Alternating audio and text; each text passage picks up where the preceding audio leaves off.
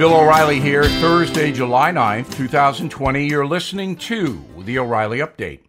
Here's what's happening across our nation. Major decision on President Trump by the Supreme Court. Joe Biden says police funding should be redirected. New York City to open schools on a part time basis. New Jersey mandates outdoor face masks. You have to wear them. Mr. Trump a 91% chance of reelection this November. So says one political expert. Also ahead, Robert Redford says he's voting for Joe Biden. Wait till you hear why. But first, the Supreme Court issuing two important rulings today surrounding President Trump's tax returns. It says the president has to turn over the tax stuff to Cy Vance, the DA of Manhattan, who is trying to prove crimes that the Trump organization allegedly committed. However, the tax returns don't go to Vance immediately, they go to lower courts. The House of Representatives also wanted to see the tax returns, but the Supreme Court says no. So a split decision for President Trump. Joe Biden caving to the radical base of his party, it seems, saying some funds should be redirected from police departments all across the country. The former vice president telling reporters he would move money towards reforming the criminal justice system. New York City far left Mayor de Blasio confirming public schools will open with a reduced schedule this coming fall. The new model will have students alternating in the classrooms and home. City also gives parents the option to have the kids work remotely full time. New Jersey Governor Murphy signing an executive order requiring people to wear face masks outdoors if they cannot social distance. COVID hitting a 10 week high in Jersey after the state eased some shutdown rules. Certain restrictions apply. Children under two, for example, do not have to wear a mask. A political scientist at Stony Brook University on Long Island gives President Trump a 91% chance of reelection this November. President Helmut Norpoth has accurately predicted, at least his model has, 25 of the last 27 elections. In a moment, Robert Redford doesn't believe that. He wants Joe Biden to be the next president. We'll tell you why next. Support for this podcast comes from Wild Turkey Kentucky Straight Bourbon Whiskey. Let's tune in to their one on one with Jamal, a real bartender from Old Fourth Ward in Atlanta. I'm making you an old fashioned today with Wild Turkey Bourbon 101.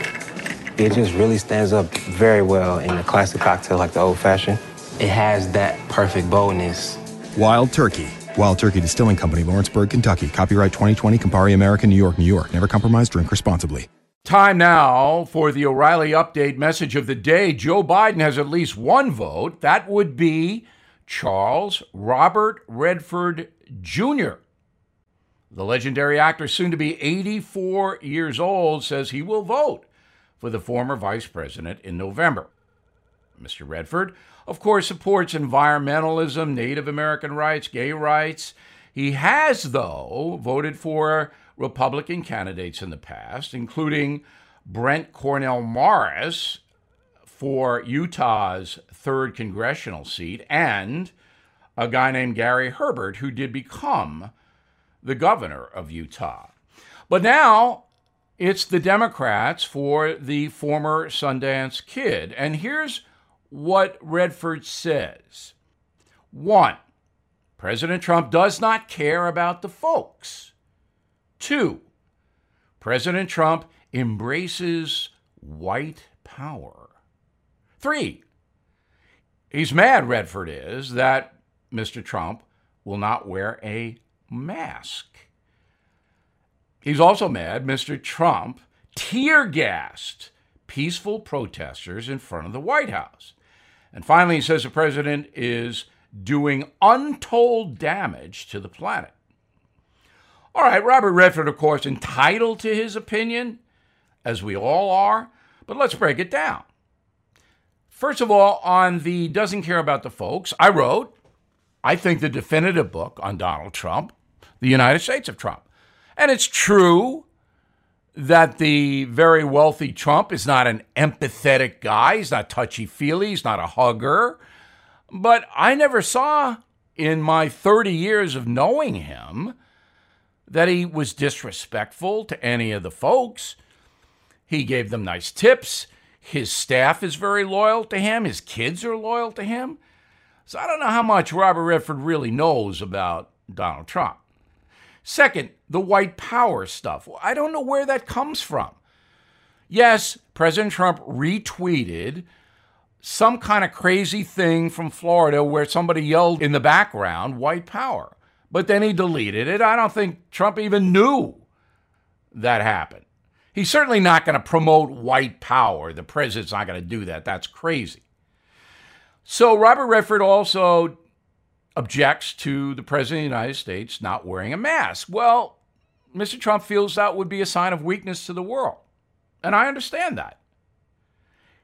Robert Redford buys into the propaganda, and that's what it is. The tear gas was used to disperse protesters in Lafayette Park in front of the White House. No tear gas was used, Bob. No tear gas. So if you care about the truth, you got to get that off your resume. And finally, untold damage to the planet is being done by President Trump. Uh, you know, all right, I get it. I get the global warming debate. I get that Trump wants to be independently. Um, I get that the president wants oil and gas so we can be independent. We don't have to buy it from OPEC. And I, I see the clash. So on that one, I'm going to give it to Redford. And again, Robert Redford entitled to vote for whoever he wants. But we all should be educated about our selection. I'm Bill O'Reilly, and I approve the message by writing it. For more news analysis, it's honest. Please visit BillO'Reilly.com. In a moment, something you might not know. Support for this podcast comes from Dropbox Business. Think about the people you work with. You're all supremely different which is why Dropbox designed a new workspace where whatever works best for you works best for your team, where every file and app connect. Tasks not only assign work, but also help organize it, where you can create new decks, spreadsheets, and even launch video calls without ever needing to leave your workspace. That's Dropbox Business, a space for teamwork your way. Visit dropbox.com slash teams at work for a 30-day free trial. Now the O'Reilly Update brings you something you might not know. The United States ranked the most generous nation on the planet. Last year, Americans donated more than $420 billion to charities, churches, and other organizations that help those in need. According to the U.S. Labor Department, there are roughly 1.5 million nonprofit organizations in America. While the majority operate on an annual budget of less than a million dollars, the biggest rake in billions each year from we the people. Here's a look at the country's top charities. First up, the United Way Worldwide. That group takes in about $4 billion in donations each year. It does job training in Ohio, delivering mosquito nets to South Africa, pretty much everything you can think of. It even helps China, which may be a mistake. Charity Navigator, the website, the largest evaluator in the USA, gives United Way Worldwide a near perfect 96% rating. That's very good. Did you know that roughly one in six Americans have a hard time finding food each day? Feeding America spends $3 billion to support more than 200 food banks around the country. They earn a 94% rating each year from Navigator. Feeding Americans, very important, obviously. Another popular charity is St. Jude's Children's Hospital. Is St. Jude's Children's Hospital. Two and a half billion in donations each year. Hospital works to cure childhood cancer.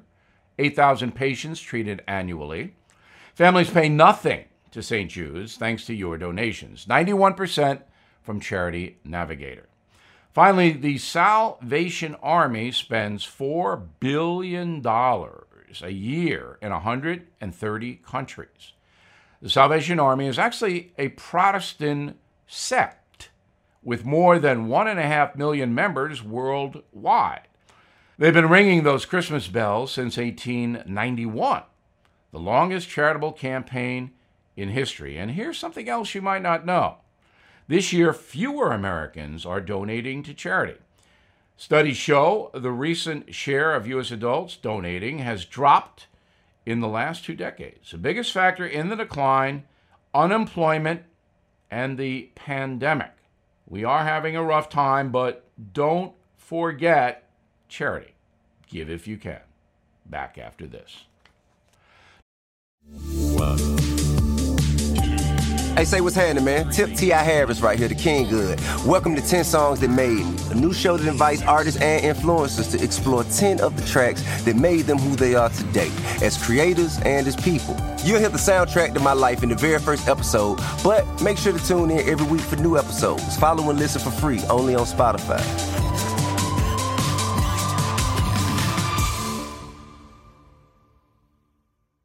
Thank you for listening to the O'Reilly Update. I am Bill O'Reilly. No spin, just facts, and always looking out for you.